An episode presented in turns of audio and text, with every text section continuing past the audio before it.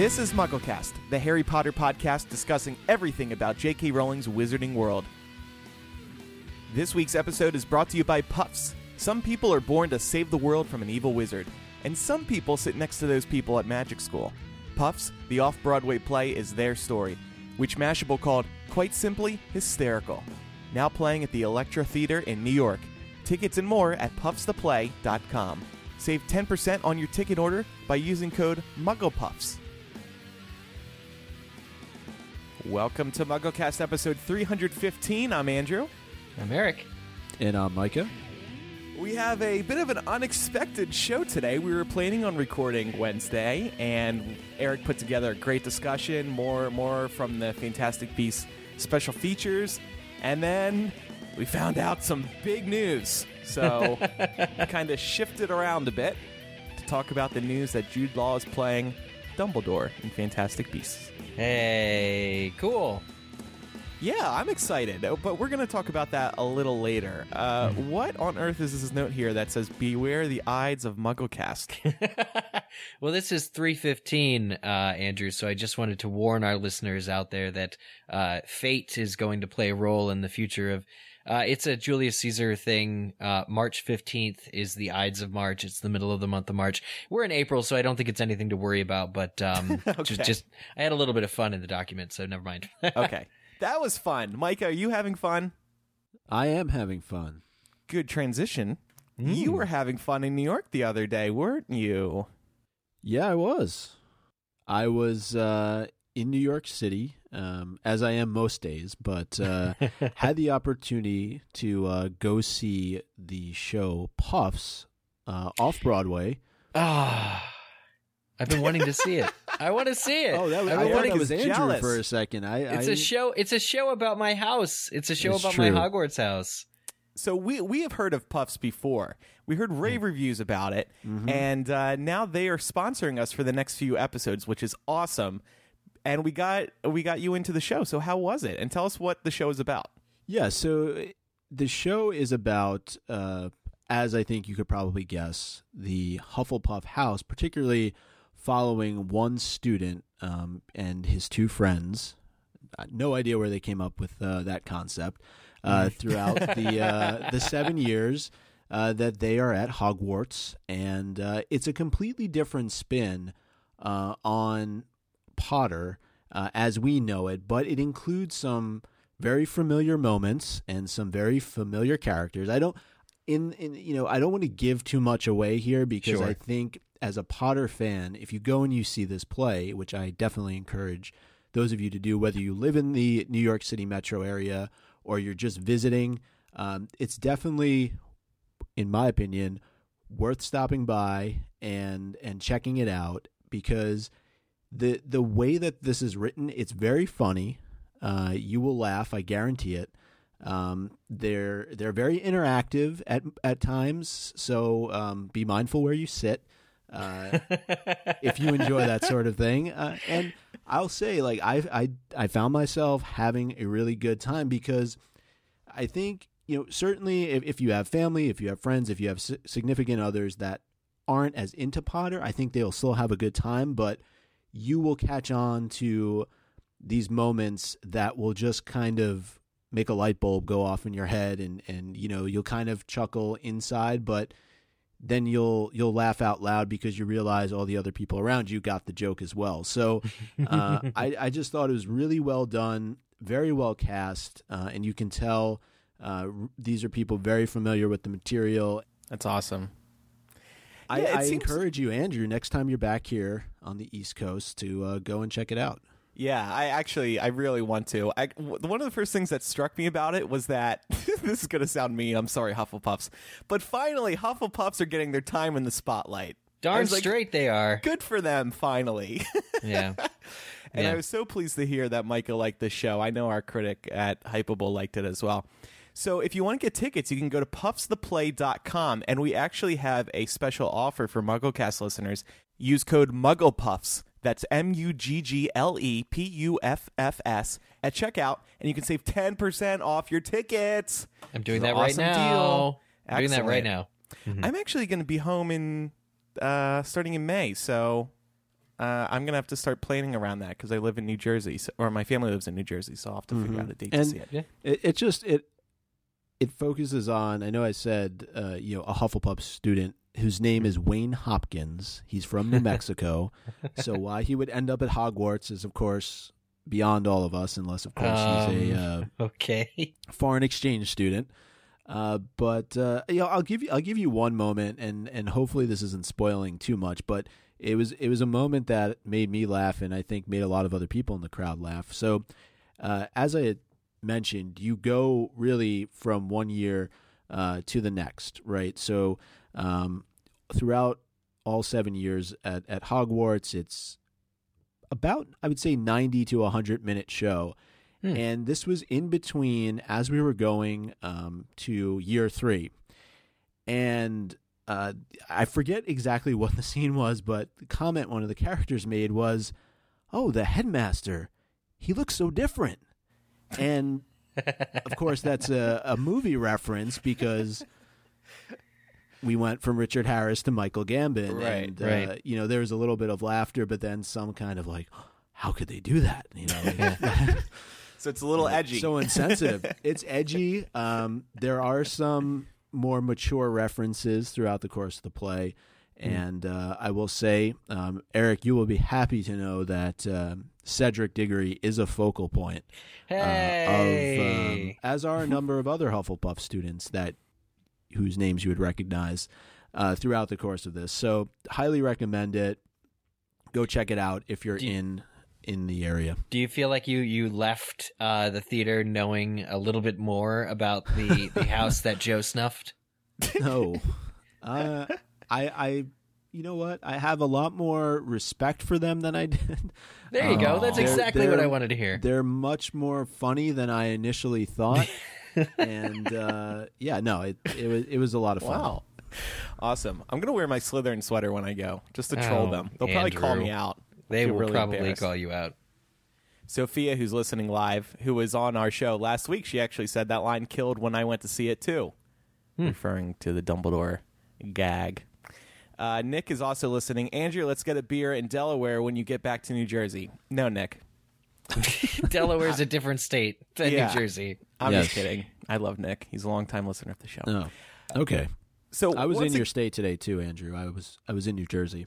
Oh, okay. For work, cool. But I just figured I'd let you know that. Thanks. I'm not there, but thanks for the fun facts, I guess. Maybe I was also in New Jersey today, Andrew. I just wanted to let you know. Oh, okay. Thank you. I was in a dental chair getting cavities removed. I just wanted to let you all know.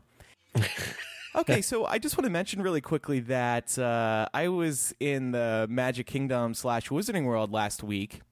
And I have a kind of a controversial statement to make.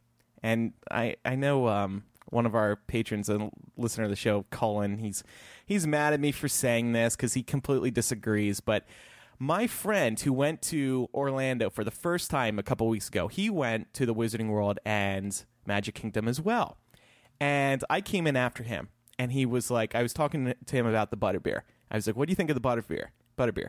He was like, it was good, but you know what? LeFou's Brew at the Magic Kingdom in the new Beauty and the Beast section is so much better. I'm like, what? What is that? I never heard of this before. He's like, yeah, man, Butterbeer sucks compared to LeFou's Brew. This straight guy is like, talking about these things is so funny to me. So I'm like, okay, fine, I'll try it.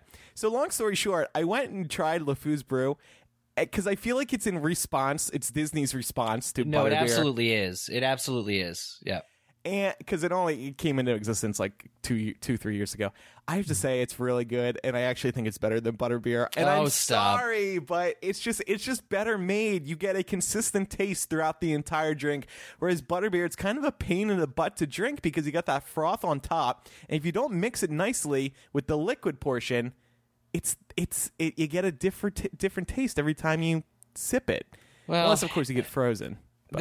There are 4 kinds of Butterbeer to choose from. I will say that hot Butterbeer is still my favorite at the Wizarding World theme park. But no, I had the opportunity to have LeFou's Brew a couple years ago in the Be Our Guest restaurant, which, yes, it did open up after the Wizarding World and was definitely a theme parker's response to the Wizarding World. But LeFou's brews, it sort of tastes kind of like an apple juice, kind of like a tastier apple juice. It's definitely like a juicy type thing. Yeah. Really honestly reminds me more of pumpkin juice than butterbeer. I really don't think it's fair to compare LeFou's brew and butterbeer in taste. I think that if you're looking for like the crowning gem iconic drink that you're supposed to go to these parks for, then that makes the comparison fair. But actually, right. I'm going to still prefer butterbeer, but LeFou's brew is very, very, very, very good. It is actually very good. That was my point. If you're comparing the two well-known drinks at the park that are accessible to everybody, by the way, just like butterbeer, LeFou's brew is not alcoholic. Until you make it alcohol. But if you've never had LeFou's brew or are trying to decide, if you're listening to this podcast and trying to decide if you should go to Wizarding World or Magic Kingdom, you should go to the Wizarding World and just have pumpkin juice instead, because it's very similar, in my opinion. Very chilled pumpkin juice. Yeah, LeFou? What was that? Who is LeFou? LeFou from Beauty and the Beast. Gaston's little buddy. No one like Gaston. He has an exclusively gay moment in the new Beauty and the Beast, now in theaters. Didn't you hear? Buy your tickets today. Anyway. You know what it is, Andrew? I think they elevated the level of this brew because the new movie is out, so that's why you thought it tasted better than the butterbeer. Yeah. Maybe I was just riding high on my love for the new Beauty and the Beast. Maybe. I do hear good things about that movie, but I have not yet seen Emma Watson's latest. But I trust Mason, so whatever he says goes. He does have a very strong opinions, no matter what he's talking about. One other thing about the Wizarding World that just reminded me when you said Emma Watson. So I rode the Hogwarts Express again. My God, the Hermione voice on the train, I tweeted, is the biggest plague on the Harry Potter fandom. It is so bad. I wish that Twitter had like a love button or like a way that I could have indicated to you when that tweet came in that I was actually dying. I was actively angry when I walked off the train. I was like, should I blame Emma for not agreeing to do this? Should I blame Universal? Should I blame Warner Brothers for letting them do this? Whoever gets it done, whoever fixes it. Oh man, it's really bad. It's just, and for anyone who doesn't know, you go on the Hogwarts Express, and at one point there's this scene where you hear Harry, Ron, and Hermione, and Rupert definitely recorded for the train. Harry, Dan Radcliffe, not so sure, but Hermione very clearly was not Emma Watson. It's like, it's some American girl. Like, it could be my sister. Like, it's just it's just any girl in America.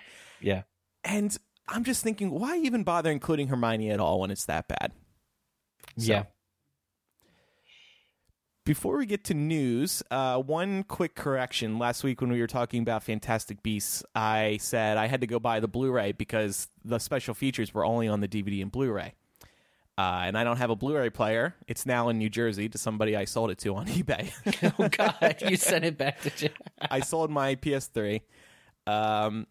So I was wrong. It turns out that the special features are actually also on the digital HD version. Thank you to everybody who wrote in and said that. They found special features. That's good to know for future. It is. In fact, I won't buy the Blu-ray. Yeah, well, exactly. Especially considering we're going to be talking about those special features the next couple episodes. Right. Yeah. Exactly. So I'm going to have to go buy the digital HD version because I no longer have my Blu-ray player, and did you buy the combo? Because there's a little slip with the digital code. Oh, crap. Oh, I should have taken that out before I gave it back to Target. Oh, my God. I didn't know. Reasons why Andrew is the worst person ever. Would it work for multiple people, or is it only exclusive to... No, probably not. I didn't take the code out. I didn't. It's a one person thing. Oh, this wasn't like a Fantastic Beasts book situation. Where I swapped the books? No, yeah, I put it back. I print out a fake copy of the digital code and put it back in the Target version. Oh, wow. Man. All right. Well, I don't know what to tell you. I had a solution and just went out the window. It's not like Blu-ray is going away, you guys. I can't believe you guys don't own a proper player. Because I don't buy Blu-rays anymore. That's my thing. Yeah, okay. And I'm, Netflix now and Hulu. Yeah. Well, I think hopefully Apple will adopt Blu-ray at some point. I mean, that's the big... No, you don't think so? Not happening. No, yeah. They got rid of disc drives, so they're done. They're not going back to that. Yeah, you're probably right. So, I mean, I have a portable Blu-ray player, but trying to hook it up to an Apple device is just a nightmare. So, yeah, forget about it. You got to download software, and sometimes it works, sometimes it doesn't. Yeah, just buy the digital version. If they include special features, why not? Yeah, save a tree. That's the way. Yep. Buy digital HD. Okay, let's talk about a little news. We wanted to talk about this last week, but we ran out of time. So David Yates explained that "Shall We Die Just a Little" line at the end of Fantastic Beasts. It was a mysterious line, and it's still mysterious, said by Grindelwald after he's revealed, and he says it to Newt. He said to Snitch Seeker, David Yates said to the Snitch Seeker, you know, ultimately, I think that's what he's saying there is he's saying, we're going to be on this journey together, you and it will demand an enormous amount from both of us and what it will put us through. And in that journey, we'll probably sacrifice quite a bit. We will lose part of ourselves on the journey. So that's what that means, I think. Will we die just a little? And Eddie says, Eddie Redmayne said, it's almost an invitation. But I think the point is that Newt doesn't know what that means. But it is so sobering when Johnny Depp delivered it because it was this weird invitation that he couldn't figure out in that moment. But I presume he will. So, tune my own horn a little bit. I think that was my guess. That it was. That's exactly what you said, word for word. I remember. Woohoo! I think I even called it an invitation because yeah, they are going on this 5-part journey together. Them and Jude Law. So it's like, shall we dance? Are you ready to dance? Yeah. MFR. Moving on to some Cursed Child news. They had a good night at the 2017 Olivier Awards. Olivier. You uncultured swat. Oh, no. Uh-oh, I'm in trouble. I don't watch English TV. What the hell? I mean, how am I supposed to know? Okay, Laurence Olivier. Okay. Well, I will say here, in all defense to Andrew, it was not spelled right in the document. Oh. Well, okay. I probably typed it in as Awards. So. No, well. So the Olivier Awards. So Olivier. Just say the O Awards. Eric, you seem to know about it. So why are they a big deal? They are the most prestigious stage awards in the UK. Okay, so they're like the Tonys. They're like the Tonys. They're like the Tonnies of the UK. Got it. Oh my God, that was funny. Okay, good joke. So they won. Cursed Child won seven of these Olivier Awards. Mm-hmm. There you go. Best New Play, Best Actor, Jamie Parker as Harry Potter, Best Supporting Actress, Noma as Hermione, Best Supporting Actor, Anthony Boyle as Scorpius Malfoy, Blue Eye Theater Technology Award for Best Set Design, Christine Jones, Best Sound Design, Best Costume Design, White Light Award for Best Lighting Design, and finally Best Director, John Tiffany. Pretty cool. Yeah, I mean, you saw this, Andrew, I think at least once, probably twice, right? No, just once. Just once? Twice, if you count part 1 and 2 separately. Oh, which I don't. Once was enough. But no, honestly, like costume design, sound design, best lighting design, all of this seems to be in line with everything I've heard from people who are seeing the show. Yeah, I think it deserves it. I do wonder when I read. Oh, and by the way, this was a record breaker for the Olivier Awards. This is the first time a single show has. How many did it win? Seven. What did I say? No, I'm just curious that it would win 7 awards. Yes, very, very Harry Potter ish, isn't it? Isn't 7 the most magically powerful number? But staged. I was wondering. Get it? 1, 2, 3, 4, 5, 6, 7, 8. Wait, I counted wrong. 9 awards. It won 9. Oh, well, so that doesn't sound as good. Can we go back to 7? It won 7 awards away? And then 2 further awards. Let's take away. Well, since I saw it, I'll decide here. We're going to take away the Blue Eye Theater Technology Award and the White Light Award because those names are stupid. Right? Blue Eye Theater Technology. Those are my favorite. And they got rid of the bird. If they didn't get rid of the bird, they never would have won those awards. No. There's another award that they didn't win, which was best use of animals in a live stage adaptation, and so they didn't win that one. How'd they do on best plot? How'd that go? Well, we need like a Razzies for the for Life. It did win best new play, so I guess that considers the plot. Every other play that's on the West End right now should feel really insulted. I do wonder, when I saw that it received a record number of awards, was it kind of because it's Harry Potter? Did they get a little bit of a leg up because of the name recognition? I have to think it helped a little bit. We would have to talk to a theater insider in the UK and find out also what else was, I'm going to look up after this. I'm going to see what else was nominated, what, they're all about and something. So something says to me that, the team that they're throwing at this play to produce this play is probably the best of the best, and that has more to do with why it won so many awards, like all the best artisans who were free, all the best set people and designers and everything who were free to do this show have done this show, and I think that's what kind of excels it even more than the fact that it was Harry Potter. But there's an award for like most well attended, I think Cursed Child is still sold out for the next 3 years on the West End, so or as far as they've released tickets for, it's sold out, so I think it's going to be well attended for quite a while now, and this might be the last year. Actually, I'm not sure how that works, because Oscars is just the year it came out, and Tony's too, unless it's like a revival. But I wonder if next year Cursed Child will even be eligible to win any of these awards, or if it was only really like the premiere year. It has to be the only year, because there are tons of shows that are running for years and years and years. Yeah, but they do change casts too, so I'm wondering if like whoever plays after this cast won't be eligible next year for... Oh, that would be a little frustrating if you're really good. Yeah, that would be like, oh, you weren't the original cast, you can't get an award. Yeah. I'm very interested in how that works. Look, when they adapt the deluxe edition and the illustrated edition... then maybe they could go up for some additional more chances. Well, yeah. No, the Tonys, I think, should be able to snag whoever's working in New York at the time. Yeah. Yeah. For awards. Fun fact here, Jordan, listening live on Patreon, says they also won for worst use of a time turner as a plot device. So congratulations to Cursed Child. Yeah, congratulations. Very impressive. Mm-hmm. So that's that. I think that's, I did question whether they deserved a record-breaking number of awards, but the show is very, very good. It's to make up for the Oscars. Yeah, considering how unawarded Harry Potter is in general, I'm not going to turn up my nose at these awards. I wish it were for something that I could get behind more as art in the Harry Potter, and a contribution that I believed in to the Harry Potter canon. But hey, whatever. What are you going to do?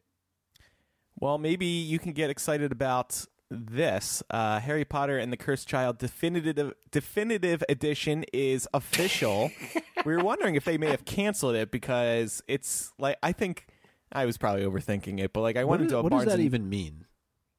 We'll explain. The book that we got July 31st last year was the rehearsal copy, right? It was because they had to put the show into production and previews before July 31st. So what we got was a version of the script that was finalized up to the point where they had to set it off to the printer. So because they wanted to avoid people reading Tumblr and Hypable and reading the spoilers. So they wanted to get out the rehearsal edition so people could read it in an official capacity, which we were all very pleased by. Mm-hmm. So it's not even called the definitive edition anymore. It's called... Hold on, let me take a deep breath. Harry Potter and the Cursed Child, Parts 1 and 2, the official play script of the original West End production. Man. Wow. Nice work. It'll be published July 25th, almost exactly 1 year after the Cursed Child officially opened. Why? It is going to include, quote-unquote, the subtle changes that were made to the show after the rehearsal edition was published. But that's not all. It looks like it's only going to be available in paperback. It is going to have a conversation piece between director John Tiffany and writer Jack Thorne, who share stories and insights about reading play scripts, which, I mean, okay. What? Okay. And then it includes useful background information, including the Potter family tree and a timeline of events from the Wizarding World prior to the beginning of Harry Potter and the Cursed Child. I see what they're doing. So this is basically the play's paperback release, because a book that, you know, all the Harry Potter books come out in hardcover, then a year later they're published in paperback. Cursed Child did not have a paperback release, so they're just going to instead of it being the same book, the paperback release is going to be the updated copy. A couple extra bells and whistles. Okay. Well, that's something. You still have those sounds from last week or 2 weeks ago? Yeah. What's that? I know what you're talking about. Cash register. Oh, God. I do wonder if this isn't it a little backwards that the definitive edition, I keep calling it that. I know it's not that anymore, but isn't it backwards that the final edition is in paperback? Shouldn't the final edition be in hardback? Mm. There we go. I think it's a value thing. Honestly, certain books are only released in paperback, and it's a cost thing. You know, maybe they know that people won't buy it. Not as many people are going to buy the version if they've already got the other one. Yeah, that is true. So I think it's to keep costs down. I'm not really sure what to say. Is the only thing that's intriguing that you mentioned is the sequence or the series of events prior to. Yeah. Well, but I'm sure that's going to find its way online or be released on Pottermore. I don't know. So I'm going to burst your bubble about that. So of course, this news came out, and then trying to find my tweet. But, okay, here we go. So somebody reminded me that there was actually a timeline in the Harry Potter and the Cursed Child booklet that you buy at the show, you know, the program. Oh, yeah. And so I opened it up, and I found it in mine, because I bought a copy, of course, when I was there. And it's about 4 pages total. It's a 4-page timeline here. I'll post the link in the doc so you can check it out. It's not anything worth getting excited about. It's stuff we already know. So don't buy this book, is what you're saying. Basically, don't look forward to the timeline.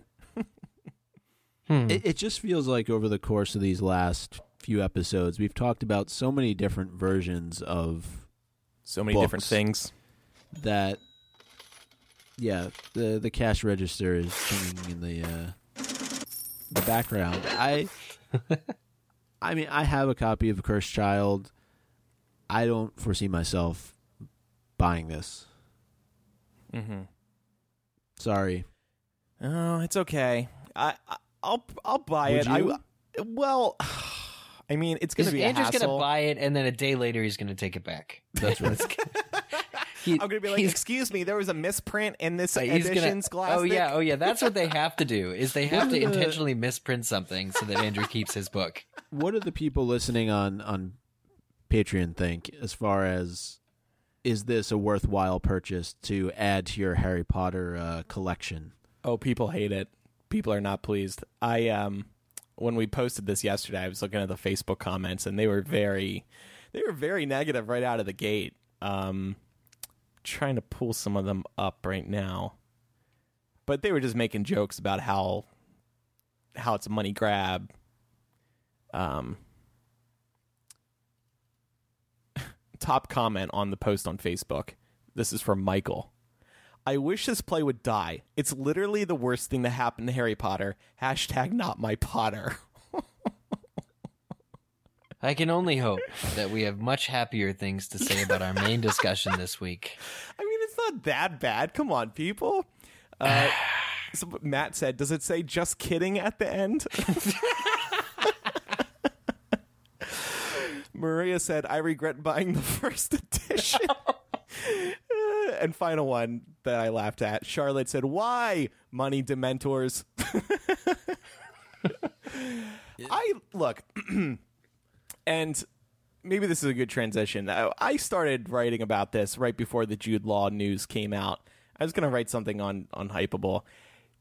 Don't judge it until you see it on stage. Everybody who hasn't liked it, who's been cautious, who hasn't been sure what to think, see it on stage for. I know that's a stupid thing to say, Andrew. You got to fly halfway across the world. Just wait until you can see it, whether it's in a theater, at home, over Blu-ray or digital HD, or live on stage. We know it's coming to Broadway next year, right?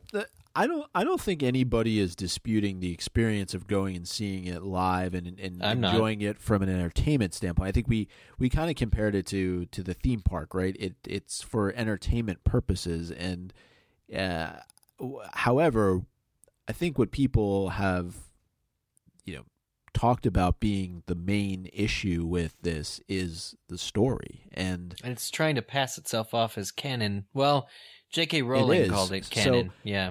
That's what I'm not going to say that I would never go see this and that I have no desire to experience it. Because we were talking earlier about Puffs and same kind of thing. You're maybe a little bit hesitant to go see it, but then you go and you experience it, and it's great. I'm not saying that with Cursed Child. I think though that the story, the plot, and just the complete, somebody mentioned time turners earlier, like just the use of them throughout. It just, I'm not buying the book. Okay. Mike is putting his foot down. Tweet that to J.K. Rowling right now. Just say simply, I'm not buying the book.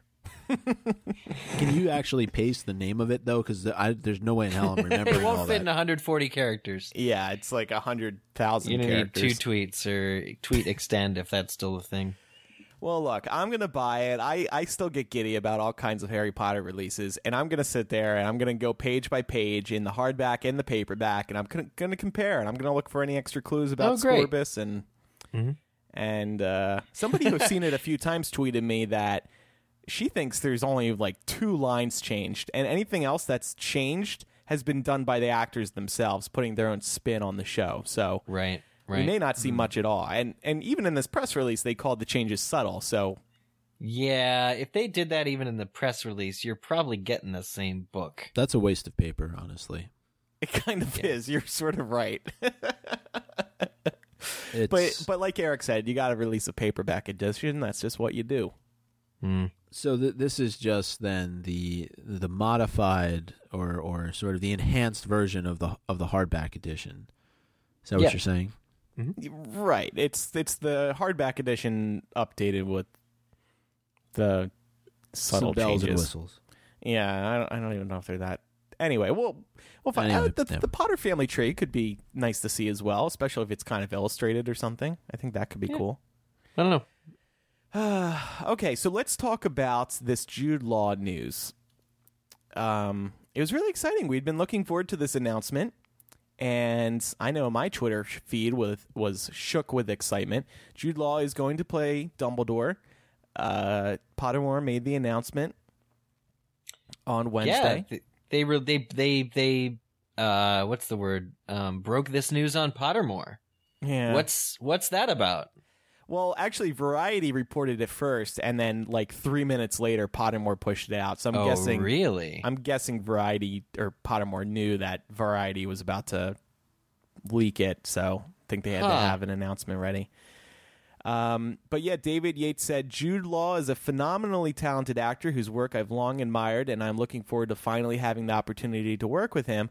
I know he will brilliantly capture all the unexpected facets of Albus Dumbledore as J.K. Rowling reveals this very different time in his life.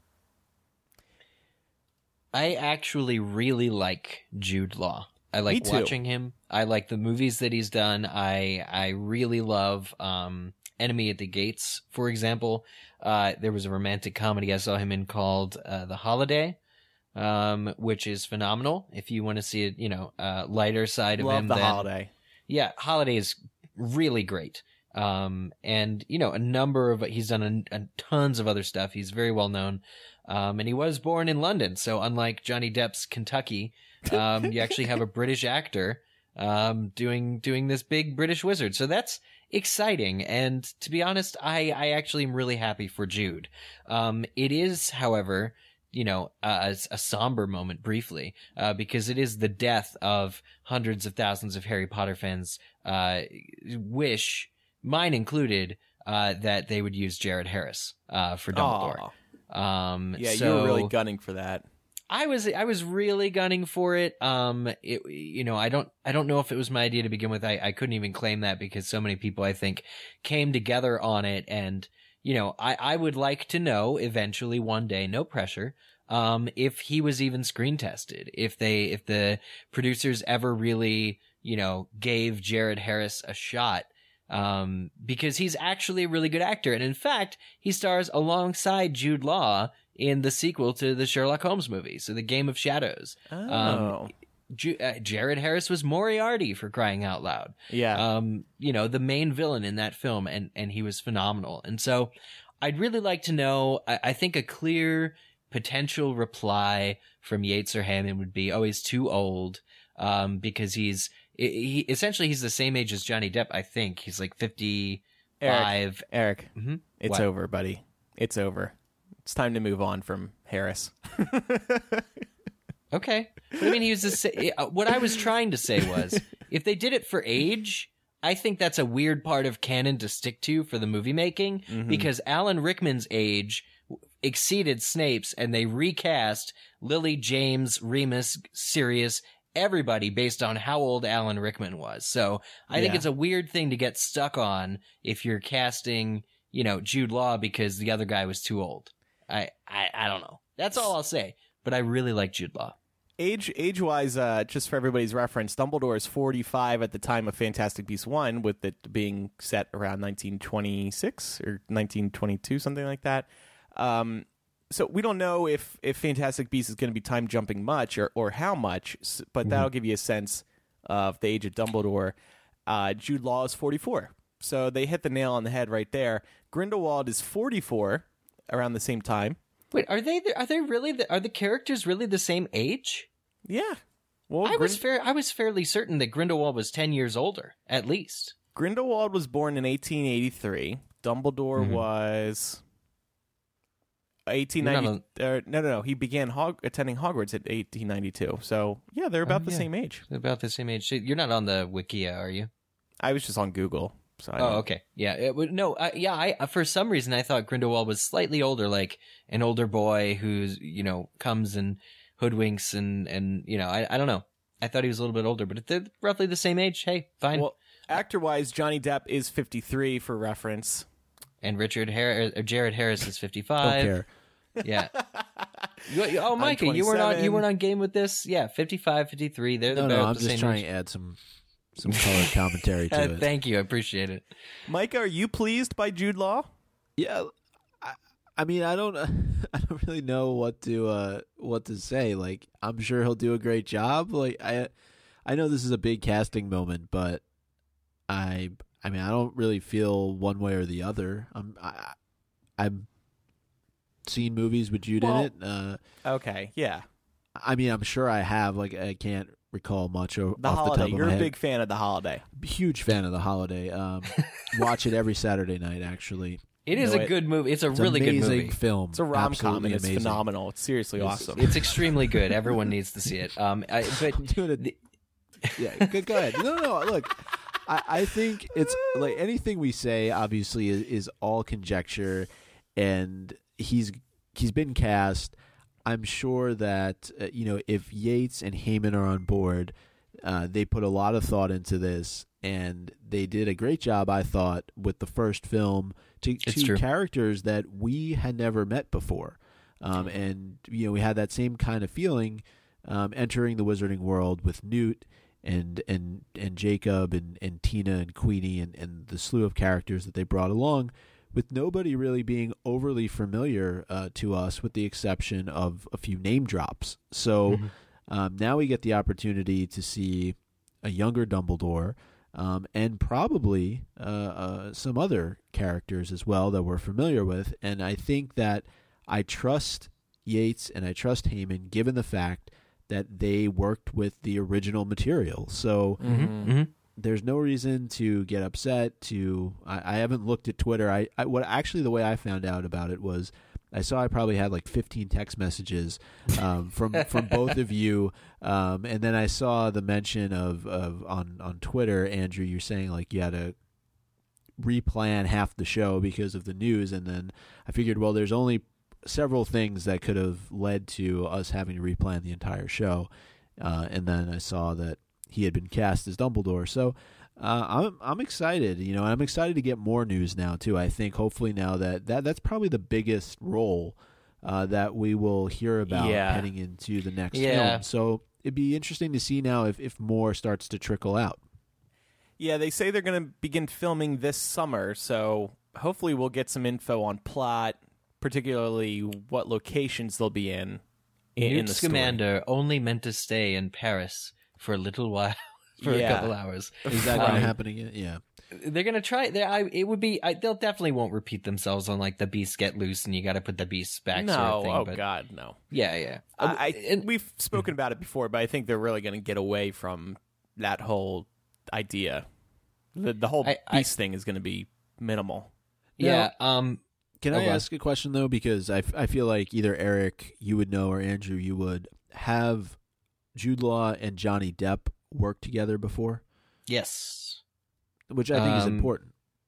They both played the same character, actually, in the Imaginarium of Dr. Parnassus, which was the movie that... Let me just double check. Johnny Depp. I think I'm having trouble finding if they're credited, but I think they all play the same. This is the role that Heath Ledger died while filming, and several other actors stepped in to fill that role. I'm pretty sure that that's correct. So I will while you look that up, I will say a bit shallow remark here. I think Jude Law is a very attractive man, as I'm sure many people will agree, and I had been hoping that young Dumbledore would look attractive. Yeah, but Johnny Depp is not as Grindelwald. It is funny. The funniest comment I heard was Mary, who works for MuggleNet, made a Facebook post. It was like, okay, I'm now okay with the casting of Johnny Depp as Grindelwald. And that was all the post was. And I commented, I'm like, why? And she said, because Jude Law can now kick his ass. Yeah, right. I'm like, oh yeah, interesting. So, I would say that they're casting this guy, they're casting Jude Law as Dumbledore because and they know exactly what they want. They know they've probably read the script. I bet it's very close to being finished. Heyman or was it Yates that commented on, the nature of the scenes, which we'll get into in a moment. But they know exactly what they want, and they know exactly what the requirements for that role will be. So I think they found someone that is going to fill that. Like these guys, this is not their first rodeo. It's actually like their 10th rodeo. Certainly Heyman's 10th rodeo doing Harry Potter. So, I feel pretty confident that, Jude Law is going to fit the role to a T. That said, I still question their Johnny Depp casting. I think it was very blind. This kind of dug up that whole discussion again today. People were like, okay, so now can we recast Johnny Depp, please? Yeah. We were right, though. They did cast a big-name actor, which really wasn't a surprise since they needed somebody to live up to Johnny Depp. No matter what your opinion is on him, he's still a very big actor. Yeah, if they had said this stuff, like the stuff that they said for Johnny Depp, like pure, unfettered talent. Sometimes you just got to go with the best guy in the world. All the stuff they said nice about Johnny, they should have just saved for Jude because he's actually amazing.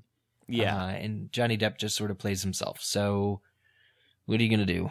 Right. One comment here from Brian on Patreon. He says he can't stand Jude Law. Don't know what there is about him, but just can't stand him. Watch The Holiday. You will change your mind. It's an amazing film. Very likable. One of the best movies that were ever made. Micah needs to do a DVD commentary in which he just sits there by himself and watches The Holiday. Yeah. Oh, look, there's Jude Law. Saturday. Yeah, I guess he'd be okay as Dumbledore. Just saying that for the whole 2 hours. But I thought I read somewhere, it may have been on Pottermore, just that the character of Dumbledore is going to be a little bit different than what we came to know in the Potter series, primarily because it's a younger version of him, but we'll get to see him as a transfiguration professor at Hogwarts, and he's got a little bit more of an edge to him. Not that he didn't in the Potter series, but it'd be cool to kind of explore that side of him and see him kind of come into being the headmaster of the school. Yeah, there's a lot that they can do here with Dumbledore. So it's going to be really exciting to see where they go, particularly with his sexuality. Yeah. So, okay, now J.K. Rowling has to own what she said about Dumbledore all those years ago. He's gay. I know. We don't always want to make that a plot point because it can just be natural. Someone's sexuality doesn't have to affect anything in a film. It can just be normalized. But I think we do want to see Dumbledore figuring himself out. I think, after that whole Cursed Child thing where they kind of screwed the pooch on Scorbus, I think it's time that we get something real gay going on. It just should be. I mean, it's not like he's gonna be wandering around in slippers and what's a trope? I'm gonna stop before I get myself in trouble. But as long as they just are true to that relationship, right? That it was a meeting of the minds, and there was something that Albus wanted more than Grindelwald wanted, or Grindelwald was just using him. As long as they're true to that relationship, it's going to work, but they can't hide behind it like they did with Scorbus, right? They can't not show it, or like the 7 books of Potter where it's just not in there at all. J.K. Rowling did say that, and now is the first opportunity in 10 or 11 years, to actually pay that remark off. So I do agree it should be part of the story, and it should be present. And I think, Andrew, you raise an interesting point, or can't forget, Eric, if which of you just said it, but the fact that Grindelwald could have used this in order to, get Dumbledore to do the things that he wanted him to do, to work alongside of him, I think that's a very sensitive topic in and of itself. To have to try and work around, knowing that Dumbledore is in many ways going to be infatuated with Grindelwald, I do think that can be a little bit of a slippery slope to go down, to say that he's basically using him because of the way that he feels towards him. For the record, the Pottermore press release did mention that at the time of Fantastic Beasts, Dumbledore is teaching at Hogwarts. And obviously we knew this, but I thought it was interesting that they specifically mentioned it, and I feel like that's strongly hinting that we will be going back to Hogwarts for Fantastic Beasts 2. Yep, won't get an Overmorning, but I guarantee you there'll be more time in the halls of Hogwarts. Okay, that's cool. It's cool. A little frustrating though that we'd see Hogwarts again before Ilvermorny, given all the hoopla surrounding Ilvermorny. Who remembers that now? Who wants to go to Hogwarts? I mean, we've been there so many times. No, actually, I think that'd be so cool to see Hogwarts back on screen again. I think that'd be amazing. There's just so much happening. I mean, I think, just to bring sort of this conversation back, but it's been said on Rowling's Twitter that the Fantastic Beasts film will span from 1926 to Grindelwald's defeat by Dumbledore in 45. So that's 19 years of a span. Again, we don't know exactly how long the time jump will be between Fantastic Beasts 2 and the first film. But over the course of those 19 years, Tom Riddle goes to school, commits his first murder, opens the Chamber of Secrets. All this stuff happens before Dumbledore defeats Grindelwald. So there's actually, Hogwarts is a really exciting place to be, especially if you're interested in Voldemort stuff. Yeah, come on. It's a good time to be at Hogwarts. I was just talking about seeing the place, But think about it. Even visually, wouldn't it be cool to see Hogwarts during the 1920s and 30s? Like how it's changed. Yeah, I no, think that'd totally. Be cool. No, I mean, I agree. It's a medieval castle. It looks the same since 1500, but they had Wi-Fi back in the 20s and 30s. And they did away with it. Never know. No, it's true though. You know, to see how life was lived in back in that time period. See different teachers. There's no Whomping Willow. There's no Hagrid's hut. I guess there's no Whomping Willow. I mean, unless what was his name, Og? Unless he lives in, I doubt. I'm sure Hagrid's hut was his own hut. So yeah, I mean, a lot of things that we're used to seeing are probably not there, or are different. And you know, I don't even know. You know, it's a great point about Tom Riddle. Are all the house ghosts the same? If Tom Riddle, the house ghosts should still be the same. A lot. Actually, with Hogwarts, a lot hasn't changed. No, well, Rowena Ravenclaw wouldn't be there. The Grey Lady. I'm not. Her daughter, Helena Ravenclaw, right? Helena. Yeah, I think it's Helena. Yeah, sorry. Her daughter wouldn't be there because she's not dead yet. No, she is. This is only 60 years prior to Potter. Rowena Ravenclaw lived 1,000 years ago. No. Her daughter. You were talking about the house ghost, right? Yeah. So it. No, her daughter died 20 years after she did, or whatever. Yeah, her daughter was old. Helena's the same. Like they're basically the same. Her daughter might have died first, actually. I'm not 100% on that. But it wasn't around that time. It wasn't around Fantastic Beasts time. I don't think it was anywhere near that. But yeah, so I think that anyway. Point is, there's going to be a lot of differences at Hogwarts that they could explore, and I think that Tom Riddle point was particularly interesting and exciting. We were talking like this might be the only major casting, but Tom Riddle could potentially, I was just looking, he was at Hogwarts from 1938 to 45, so we might not see him for a couple more movies. Yeah. But he could come in the future.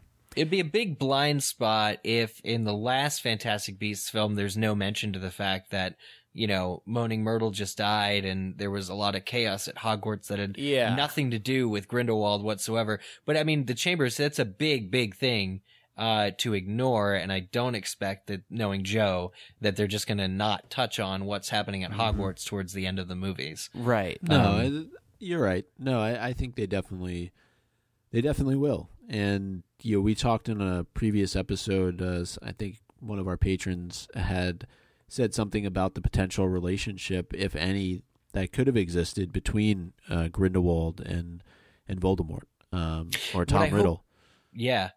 What I hope these movies do well is, again, like capture the rise of this dictator, the rise of Grindelwald, to illustrate what kind of a world Tom Riddle was born into, right? Like Tom Riddle actually was born in, I think, December. Oh yeah, we know this. New Year's Eve, right? 1926. So he's born literally as Fantastic Beasts ends. Yep. And so you could sneak this in as like a secret story of Voldemort's birth. But if you have a compelling villain in Grindelwald, then you really get a sense of the world that Tom Riddle grew up in. And I think it's right to say that Tom Riddle would idolize Grindelwald. The more he knew about him, the more he learned about him. They're different kinds of evil. You know, but this dark wizard terrorizing everyone across Europe, I think it probably planted some ideas in young school Tom Riddle's, you know, head. So I think it would be impossible to ignore. Yeah. No, all great points. And I think, you know, again, to me, Newt still plays a role into all of this and the beasts play a role. And we've talked about, you know, the potential for certain beasts to you know, have been passed on from Newt to other characters, right? And that's a good point. Yeah, I mean, I want to know at what point does Dumbledore discover the 12 uses of dragon's blood, and does Newt help on the toilet? That was weird, because Dumbledore is known for that. So you know, did he have Newt's help being on the toilet? No, Micah. He's known for come on, man. There was that chamber pot that one time, but when he was looking for the room of requirement, right? And he goes in Half-Blood Prince when they're enough. What are you doing, man? Where is this going? No, Dumbledore is known for his discovery of the 12 uses of dragon's blood. Right, knowing that this is a young Dumbledore. It's possible that either already occurred since he's already at school, or maybe he and Newt are on an adventure. Mm-hmm. Maybe. But where it's discovered. I'm thinking about what about Fawkes? What about Aragog? Where did they come from? And yet we have this man. That whole Aragog situation is yet to occur. Maybe Newt finds young Hagrid. And you know, he actually doesn't Aragog say, "I came to Hagrid in the pocket of a traveler." So boom, I'm not the first person to point that out. That's been on the internet for months. But yeah, like I think Newt totally interferes with the characters that we know quite well. Even at a young age. And we still, you know, we have to go back to Hogwarts because then ultimately we have to discover what happened between Newt and Lita, and what happened that got Newt expelled. And there's so many questions that even the first Fantastic Beasts film raises that can only be answered, I think, at Hogwarts, or will be easier to be answered if, you know, you're visiting Hogwarts, at that time. Yeah. And yeah, go ahead. Oh, go ahead. No, I think there are other characters too that we could, you know, factor into this. That you know, I'd be interested to see, you know, would actors come back to sort of reprise roles in younger versions, or are we looking more so at recasting? Because I'm thinking about, you know, Professor Slughorn, right? A key player in everything that happens with Tom Riddle, and he's obviously at Hogwarts.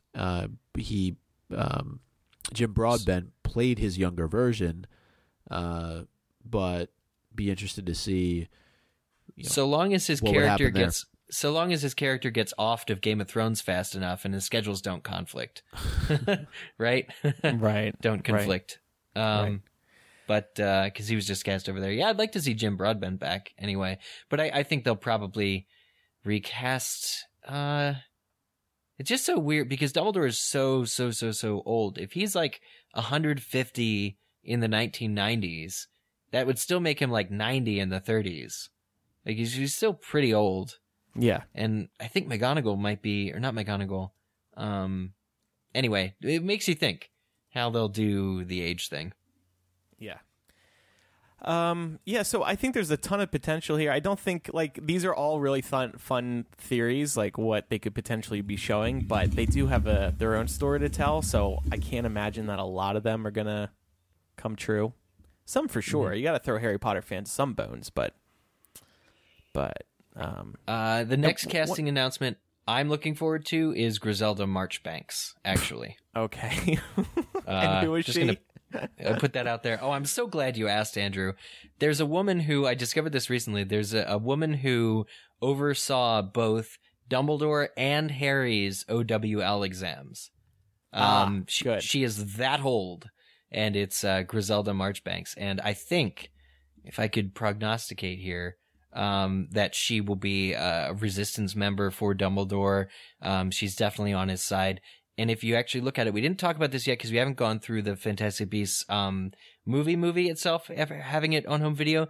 But Griselda Marchbanks' name appears in one of the Daily Prophet articles at the beginning of the film.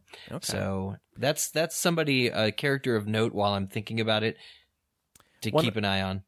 One other thing I want to mention, somebody pointed out to me on Twitter that this also benefits Universal and Warner Brothers because by going back to Hogwarts, they keep the theme parks fresh and relevant, like, oh, we just saw Hogwarts on screen, and now we can visit it in real life.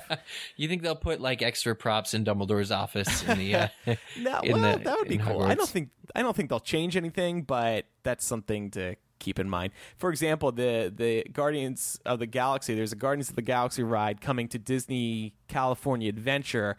They're just re-theming Tower of Terror, which has annoyed a lot of Disney fans, myself included, because how could they? They're getting rid of a class. I mean, they're using the same ride, but yeah, it's nonsense, right, Micah? Complete garbage. Well, the Thor trailer came out the other day, and in the background, as pointed out by Slash Film and one of their readers, you can see this darn ride in the background of one of the scenes in Thor.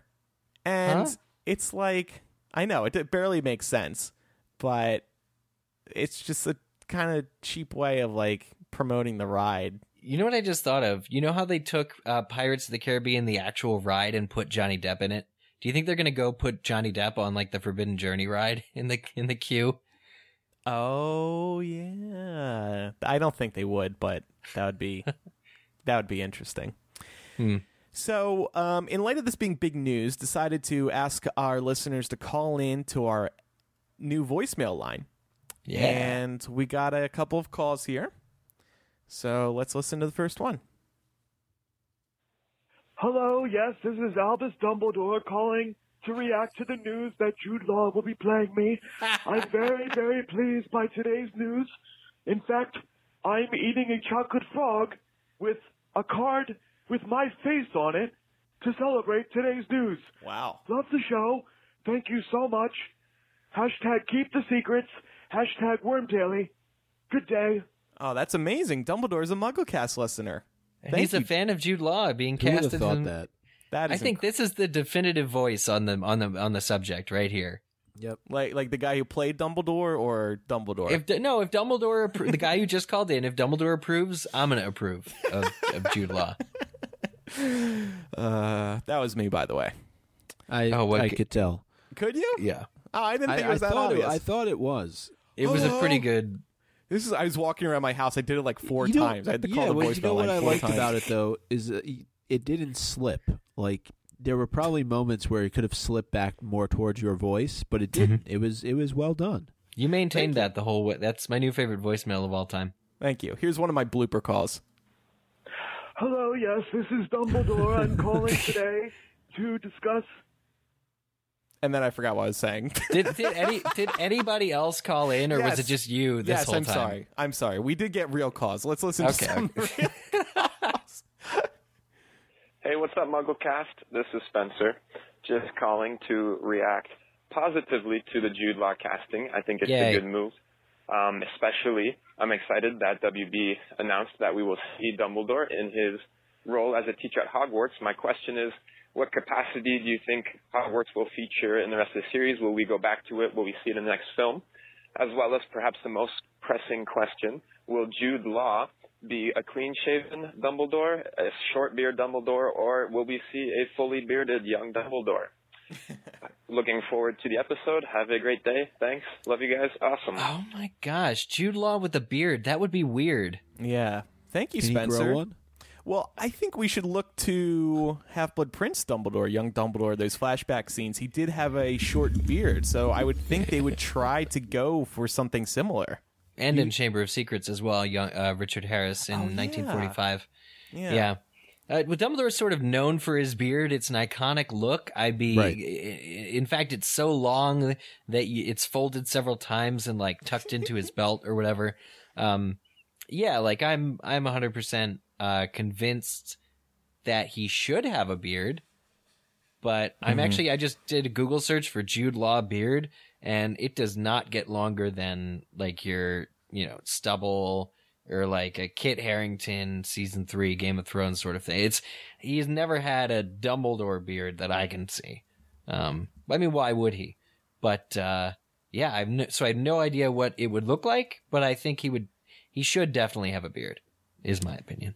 Yeah, I think so too. I think they will absolutely do it. I don't even think it's a question if they will do it. To answer your other question, I think was how will he play into other movies going forward? We know that Newt and Dumbledore had a very close relationship eventually, so I think. Well, actually, even before Fantastic Beasts 1, they were close, I believe. So I think that relationship will only grow closer, and they're clearly, I think, going to work together to defeat Grindelwald. I think Fantastic Beasts, the name itself, beasts are going to represent people like Grindelwald and other bad people. I don't think it's only going to refer to creatures beginning by movie 2 or 3. So any other guesses how Dumbledore could play a role going forward? How he could play a role, or we're talking beard. What did he ask? What did Spencer ask? He actually talked. We talked a bit about Hogwarts already too. What we thought Hogwarts was going to play in the future. I found a post. Okay, so I did find a picture of Jude Law with a slightly longer ish beard than the other photos. It's in the document. CGI, right? I mean, it says Laws of Attraction. I'm wondering if that's a film. Attraction. No, I can't figure out what that is from. It looks like Spencer was the only one who called in with a voicemail related to Dumbledore, but we got another one. I'm looking at the transcript, and we have to play it now. Hi, okay. I don't have a question or a theory. I just want to say I think Micah has the sexiest radio voice. Thanks, Andrew. It's true. For, I mean, that wasn't your sister calling. No, that was not me. Oh, she didn't even share her name. Bummer. Anyway, Micah, how do you react to that? Your thoughts. Thank you. I'm so glad we opened up this voicemail line so that Andrew can call in pretending to be Harry Potter characters. That is not me. And listeners can call in and compliment us on our voices. This has been the most self-serving act we've ever done. We do have other voicemails, but those were just two from today. Those three, yeah, Dumbledore, amazing. Spencer, and this girl who didn't identify. Well, those are three of the best ones we've ever had on the show. And we have with weekly MuggleCast. We'll remind everybody we are going weekly now. There's going to be lots more voicemails played, lots more time spent on voicemails in the future, which is great. Right. Right. By the way, if you want to call in, that number is 1-9203-MUGGLE. People who are listening live, don't call in right now because we're going to move on. But, well, you can. I just won't play your voicemail. 1-9203-MUGGLE. Shall we move on now? Yeah. Let's talk about a few weeks ago, we started this group activity on Patreon, my first Harry Potter memory, because believe it or not, we are at the 20th anniversary of Harry Potter first being published. So we asked people, what was your first Harry Potter memory? Megan says, I was hell-bent on not reading these books for some reason when I was 9 to 10 years old. It wasn't until my mom took me to see the first movie that I fell in love. I was 11, and we went to see it over Christmas break. We saw the movie, and I came home and read all 4 books that had been out at the time in 2 weeks. And we went to see the first movie 25 times in theaters. It was a bad obsession. Whoa. I wanted to include that one. It was interesting that she originally wasn't interested. I wonder why that was. Did she just think it was too popular and she didn't want to be part of a trend? That was what got me. Not that I was worried about the trend, but I thought it sounded cheesy. You know, crazy boy wizard. Oh, man, there's mean, scary man after him. Oh, boy, brother. I didn't get it till I saw the movie. Yep. And here you are. And now here I am. Yep. Yeah. No. At 25 times, that's a lot. That's more than I've seen Titanic. Did you? Well, what she say? She was 9 to 10. So I was going to say, did you work at a movie theater? But that would be the how many times did you see Titanic, Eric? In the theaters. You know what I should have said is that's how many. That's more than the amount of times I've seen that movie to today. That's what I should have said. Titanic, I think I only saw once or two. But, you know, everybody was going to see Titanic multiple times in theaters. That was the movie, at least for me, that was the first movie where you heard of people going like 10 or in excess of 10 times to see. Yeah, because you know. So 25 is no really. Alternate endings. It, you know, it's going to be the same you know thing, how it ends. No matter what happens. Yeah. Maybe it'll be different this time. Josette said, my 8th grade English teacher read Harry Potter to us. 1, we were kind of old for reading aloud, but nobody cared. 2, she got in trouble for reading a book about wizards in public school. However, she started a love of Harry Potter in all of us that lasted our entire lives, and it inspired many of us to keep reading the things that interested us, no matter how old we were. Yeah. There you go. I hope there's like now Laura Mallory. Yeah. I hope there's now a Facebook group that's just all those 8th graders that are still in love with Harry Potter, and I hope they meet for coffee and butterbeer on weekends. That's my headcanon. I can't remember. I need to ask my mom because I forget exactly how the timeline of this, but my introduction to Harry Potter was my 4th grade teacher, Mrs. Wilson, read us Harry Potter and the Sorcerer's Stone. And then 5th grade came along, and I think the second or third book was out at that time, and my 5th grade teacher, Mrs. Dagnan, she didn't like that I was reading about wizards, about witchcraft, and she was trying to get Harry Potter out of school, and my mom wrote in and said, "Stop this." I need to ask her the full story, but she wrote in and complained that Mrs. Dagnan was telling. She can come on the show next week if you want. Because I'm pretty sure we actually should. This could be a good story if she still remembers it well. Can we bring your mom on and then call the teacher? Mrs. Degnan, I'm still mad at you for trying to take Harry Potter out of school. I'm pretty sure I came home crying one day because I was like, Mrs. Degnan doesn't want me to read Harry Potter. You know, I bet the note was the same. Like, this is the book that my son reads. This book has inspired my son to read, because my mom would have written the same note. Like, this is the book that my son is into. You cannot take this away. It is doing a service to students everywhere by being so amazing. Yep. Set your differences, like set your, whatever you think the book is about, witchcraft, and don't like it, just read it and find out. Mm-hmm. Well, actually, let's just have, I'd prefer to have Mason come on and call this teacher. I think it would be quite a treat. Be very angry. He can talk about LeFou's brew or whatever the hell it's called. Yeah, that's it. Finally, and we're going to read more of these in the future, Annette says, I bought my first Harry Potter book, Prisoner of Azkaban, in a London airport when I immigrated to the U.S. from Latvia. Wow, great day for my pronunciations. It's because you just had dental surgery. It's okay. Yeah, I'm still numb. My English was basic, like, hi, how are you, and names of school utensils and clothing. I wanted to read the book, so my mom said to try my best and highlight the words I didn't understand. I used a dictionary, or asked them when I got stuck. I've read that book upwards of 15 times, and it's falling apart. Has old middle school friends' phone numbers and doodles in the blank pages and on the inside covers. I was fluent in English in 6 months, but that book is the reason I can read well and pretty fast. Mm. Don't you love that? She learned English language thanks to Harry Potter. That's why third grade teacher, you don't take books out of school. Mm-hmm. Yeah, Mrs. Degman. Mm-hmm. Mm-hmm. So those are the ones that we have this time. We'll read more as we sell. Oh, you know what? I actually skipped one from Irvin here. Sorry. He said, I was a hipster reader as a kid, preferring to read classic kid fantasy like Oz, Narnia, instead of the current popular stuff. But my mom, in one of the instances where she knew better than I did, dragged me to see the first movie in theaters. She fell asleep, and I fell in love. I remember coming home and begging my parents to get me the books from the library. My dad got me the books from the library, and I'll forever remember that as one of the last great things he did for me before he passed away the following June. I devoured the books, but Goblet of Fire was too long to read in a day, so I intended to take it to school. My grandparents, concerned with me pulling my back by carrying a book that enormous, forbade me from taking it to school. So, intrepid 9-year-old that I was, I got up in the middle of the night to furtively place Goblet of Fire at the bottom of my backpack and did end up finishing it at school that day, and the rest is history. Irvin, that's a beautiful tribute to your father. Thank you for sharing. That's really sweet. That's a good story. Yeah. So thank you to everybody who has shared. We will be reading more of those in the weeks ahead as we celebrate 20 years of Harry Potter. So, got a couple voicemails here. Let's burn through these really quick. These were going to be the voicemails we played before the big news came out. Oh.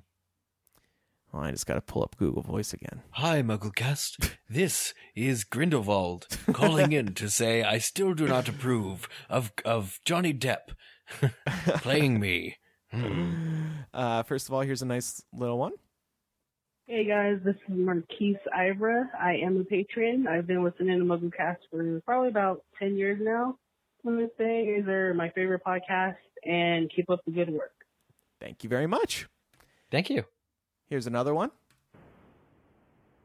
I hope there's not too much feedback going on, some background noise. I just wondered, how in the world are y'all getting these books from Bloomsbury? I've tried going on there and ordering from them, and they won't ship over here because Scholastic. So, and I've looked on Amazon. I'm not able to find these the house editions anywhere else aside from Bloomsbury. I'm just interested to see how y'all gone about getting them. Y'all be good. So I flew over there. I ordered them on bloomsbury.uk, and then I flew back. Did you really? No. You got to go to amazon.co.uk and then search. So I'm guessing I don't think you put in your name. You probably went to amazon.com, and so they didn't show up. But if you go to amazon.co.uk And I'm just going to do it right now. Philosopher's Stone. It's a different web address, yeah. Yeah, House Edition. And all the prices are in pounds. Yeah, but they would they did ship to me. They will. I pre-ordered it and yeah. And I did that for I did as well. Okay. I think he needs to talk to Southern Hagrid though, honestly. Southern Hagrid and he would get along quite fine. Now, who is that? What, am I missing something here? It's Micah's chapter readings. He does Hagrid with a real Southern accent. Oh, well, go ahead, Micah. Let's hear it. No, it's only available on patreon.com/MuggleCast. All right. Well, here's one more voicemail. Hi, guys. I'm Alexis, and I've been listening to the show since I was 9, so around 2009, and I am now 17. I've been with you for a while now, and I have listened to all the episodes, but I do like to go back and re-listen to old episodes, and this morning I was listening to number 252, which is Hufflepuff's Hobbit Hole, and you were having a discussion about how boring J.K. Rowling is on Twitter, and I was wondering if you still feel this way, or do you feel like she has now developed a better knowledge of how to use Twitter? Thanks. Hope you guys have a great day. Oh, isn't listening to old episodes funny? Yeah. Sometimes we eat our words, and other times our words eat us. Well, we should still stand by that. She was boring on Twitter. She was very boring at the time that episode was recorded. And then someone taught her, or she was watching one of her friends use it, and something must have struck her, and she realized, oh, it's actually kind of fun. She is now probably one of the least boring people on Twitter. She's very political. That's the one part I'm not really a fan of, because it's just too much. Like, sorry, it's a little too much. Yeah, I get it. That's a whole nother conversation for a different day. But yeah. I get her tweets to my phone. Oh, you have the notifications on? I have the notifications. No, yeah. I don't do that.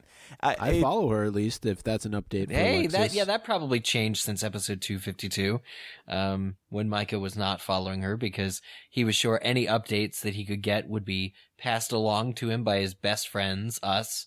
But I'm sure that's changed, so that's great. I'm just looking through our archives. It looks like episode 252 was back in April of 2012, April or May, so yeah, that was a long time ago. Yeah. Crazy. Yep. So we have a bunch more voicemails, and we will play them as time goes on, but just wanted to get a few in here today. Mm-hmm. One other thing. I thought this would be fun to do. So we got this funny email.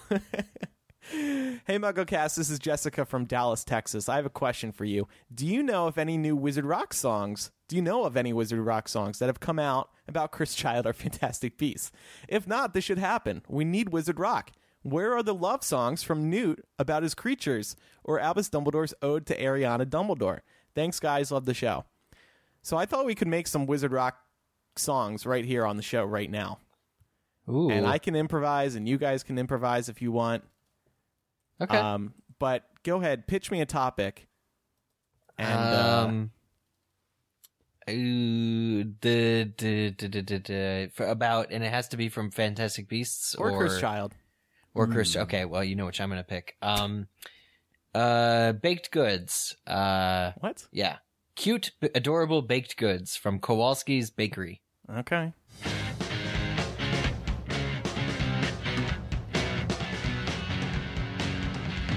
Come to Jacob's Bakery.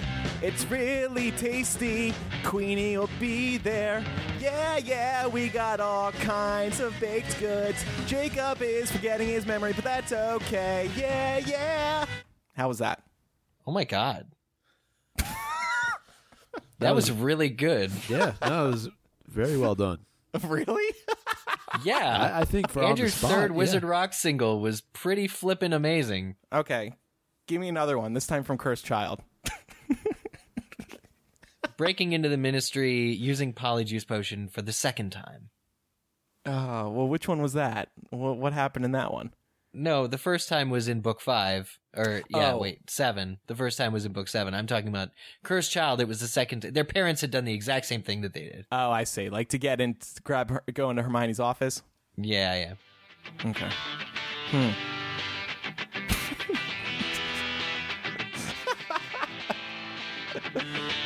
Hermione. She's gone away. We're gonna break into her office, yeah. We need some Polyjuice potion, yeah. It's gonna be a mess, but that's okay, because we need to break into her office. We need to break into her office. We need to break into her office today. We need some Polyjuice.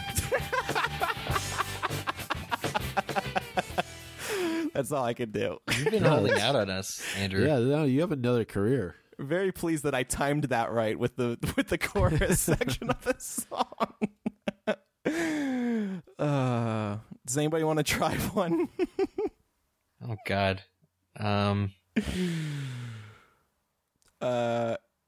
I think you set the bar very high. Yeah, right. You set the bar real high. We'll leave it there for now. We can do that again in the future if anybody wants to propose some topics. There was this one music bed I was sampling earlier. It's hard rock. I was just thinking, like, what on earth could go here for a wizard rock song? I'm sure there's something. Was this one that you did, or was this? No. Did you use that? No. I Googled or I searched on Spotify for rock instrumentals. I got it. Play it again. I'll do it. Go ahead. He's a demiguise, he's in disguise. He's a demiguise, he's in disguise. He's got invisibility, he's in disguise. He's a demiguise. Look at this guy, he's the demiguise. He's in disguise, he's got a great heart, taking care of the alchemy. Okay, all right. There we go. Okay. Right? Hey, that was good. On my end, you're a little out of sync because of the Skype delay, but please fix that. Please, I'll try to fix it. Okay. He's a demiguise. You should have scream rocked it though. It was more of a. He's a demiguise. Yeah. He's a demiguise. MuggleCast. That was beautiful. Yeah, we missed our calling. Like this is we could have been wizard rockers, you guys. Well, there's a new game for the show. Wizard Rocky Oki. I hope we did not offend actual wizard. Like Wizard Rock is actually great. Oh yeah, and no. To answer Jessica's question, like I do not know of songs or bands that have done new. Maybe Harry and the Potters, because they still tour regularly. They still perform regularly. They may have a Cursed Child. I'd be surprised if they didn't. Yeah. Mm. I don't think. I mean, at LeakyCon last year they didn't. Although I guess the book that was just before. Came out then, like that night, like that's that very true. Evening. Cursed Child. Yeah. That's true. Yeah, that's true. Yeah. Whew. Okay. Well, that's MuggleCast episode 315. Don't forget our voicemail. It's 9203 Muggle. If you have any, if you'd like to email instead, MuggleCast@gmail.com. Anything else? Maybe we should plug Puffs one more time. Check out puffstheplay.com. Use the code MugglePuff. Save 10% on tickets. I'm going to be doing that once I'm back in May. And our P.O. Box is 4044 North Lincoln Avenue, Box 144, Chicago IL 60618, USA. Beautiful. Beautiful. And don't forget, check us out on Facebook and Twitter, facebook.com/MuggleCast and at MuggleCast. Tweet us anything you want. We're now on iTunes. I guess we are. I was going to make a joke about our music career, but I guess we've always been on iTunes. This could be, you look back on this, and this could have been the moment where your career's launched. Big news, MuggleCast is now on iTunes. We said in 2005. All right. Thanks, everybody. Oh, and of course, our Patreon. In case we don't plug that enough, patreon.com/MuggleCast. It is what keeps the show going. You get ad-free editions of the show. You get bonus MuggleCast. You get to tune into our live streams. Mm-hmm. We have about 40 people listening live right now. Yeah. Get Southern Hagrid. That's true. One of you guys is up for the next chapter, too. We'll I think it's Micah's turn. It is mine. Yeah. It's Southern Micah's turn. More Southern Hagrid. Thanks, everybody, for listening. We'll see you next week for episode 316. I got to get used to saying that. Goodbye. Yeah, right? Bye.